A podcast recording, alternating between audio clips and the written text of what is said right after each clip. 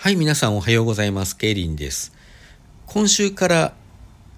曜日ごとにテーマを決めてお話しするということをさせていただいておりまして、本日水曜日はですね、考え事、思考、思想というふうになっております。まあ、思想というほど大それたことを話すこともそうそうないかと思いますけれども、あれこれ考えたことを話していきたいと思いますので、よろしければお付き合いください。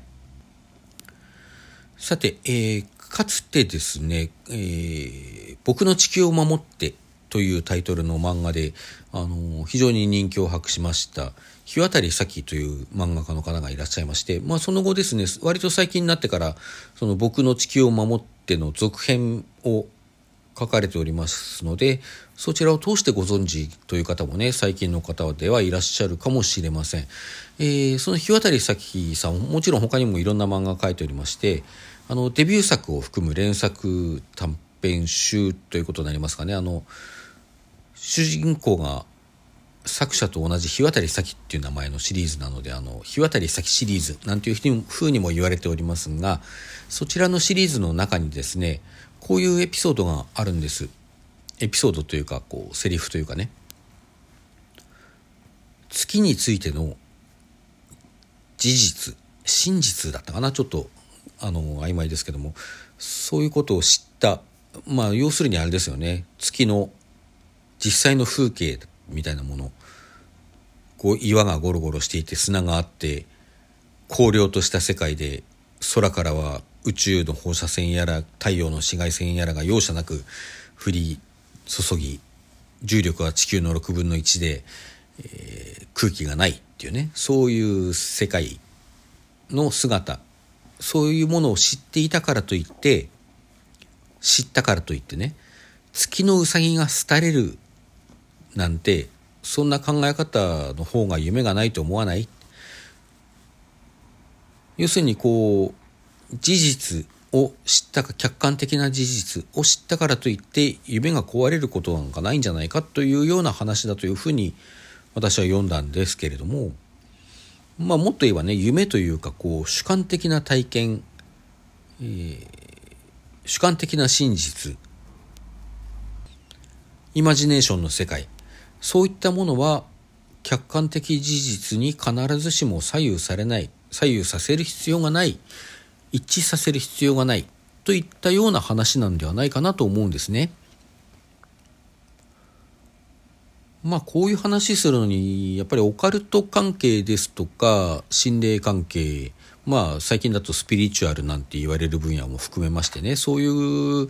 超自然的なというか、話が割と分かりやすいし、例としては一番取り上げやすいんですけれども、なんか夜な夜な、こう苦しい夢を見て、そして苦しい思いをして目を覚ますんで、これは一体何だろうと思っていたらば、なんかある霊感のある人がですねこう庭にこんな石があるか庭のここのとこにこういう石があるはずだからそれをのけなさいそうしたらこう蛇が出てきてねそれからそんな夢を見ることはなくなったみたいなね話がまあなんか昔話みたいなのによくあるじゃないですか。まあ、そこまでねなんかお話チックなことじゃなくてもうん夢枕に亡くなった母が立っただとか祖父が立っただとかああるいはもうあのこの間亡くなった猫が来ただとかねそういう話というのは割と身近でも聞くんじゃないかなと思うんですね。まあ、たまたまね、先週というか、まだですかね、今今日の6時までのテーマが、物にまつわる不思議な体験ということで、そういう話を挙げてらっしゃるトーカーさんも結構多いんじゃないかと思うんですけれども、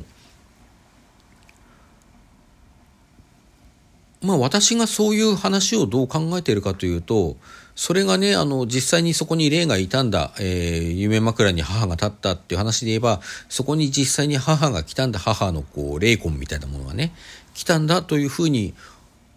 信じるか、信じているかというと、まああまり信じていないと言わざるを得ないんですね。ただ、それが、じゃあなかったことだとか、錯覚だとか、幻だとか、ただの夢だとか、偶然だとか、そうやって片付けていいものかというと、もう全然そうは思わないんですよ。これ全く違うこと言ってるようでいるんですけども、これが私にとってのその客観的な事実とこう主観的な真実というこの違いのある違いの話なんですね。まあ、客観的な事実っていうのは何だってそんなものはあるのかっていうことを含めてねいろいろこう議論のあるところではありますけどもここではもうざっくり大雑把にですね多くの人がこの多くの人がという曖昧な言い方がポイントですけれども多くの人がこう同じように観測できるもの。まあなんならこう機械も含めても構いません。人だけじゃなくてね。あの機械によってもこう観測できるようなそういうものを客観的な事実という呼ぶことにしましょう。例えば夢枕にこう立った母はですね、あのまあ、機械にはもちろんこう母なんですよね。姿が映らないし観測されないわけです。カメラで撮っても多分映らない、まあ、心霊写真なんてものもありますけどね世の中ねんで機械にも映らないしまあ、その私が寝ているところにね例えばこう横に寝ている妻がたまたま目を覚ましたとしてもそこに母がいる姿を見ることはおそらくないわけです。まあ見えたなんていう話もこれもありますけどねありますけども一般的にはまないだろうと思われるわけですね。まあそうである以上これはやっぱり客観的な事実とは違った何かであろうと思わざるを得ないんですよね。でもちろんですねそれをこう科学というかあの唯物論的な観点からいろいろ解釈するということもなされていいんですけれどもそれをこう見た本人でね昨日夢にあの夢でお母さんが来てくれたんだなんかいろいろ警告してくれたんだっっていうようなことをね言ってる本人にそれを真正面から突きつけるのかっていうとそれはまあ、まあ、単純に野暮であるっていうこともありますけども果たしてこうそれがたった一つのこう客観的事実だけがね、世界のたった一つの事実としてそこに突きつけられなければならないのかというような疑問が私にはあるんですよ。あのそういう体験というのは、夢にこう人が、知ってる人が出てきて何かを告げてくれたというような体験というのは、おそらくその人自身にとってのものすごく深い真実としか言いようがないものだと思うんですよね。あるいはまあ人によってはですね、それがあの亡くなった人が夢枕に立ったというような話ではなくて、あの、金星からね、メッセンジャーがやってきて、あの、大事なことを教えてくれたとかね、そういう話でも別に構わないわけなんですよ。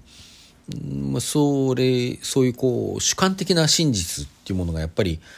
あるんじゃないかな。その人にこう、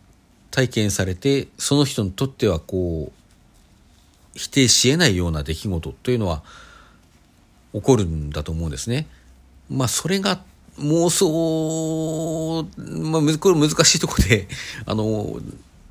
実生活に何かすご支障をきたすようなものであれば、やっぱり妄想として何か、何らかのこう、病院に行くとかとかね、あの、そういう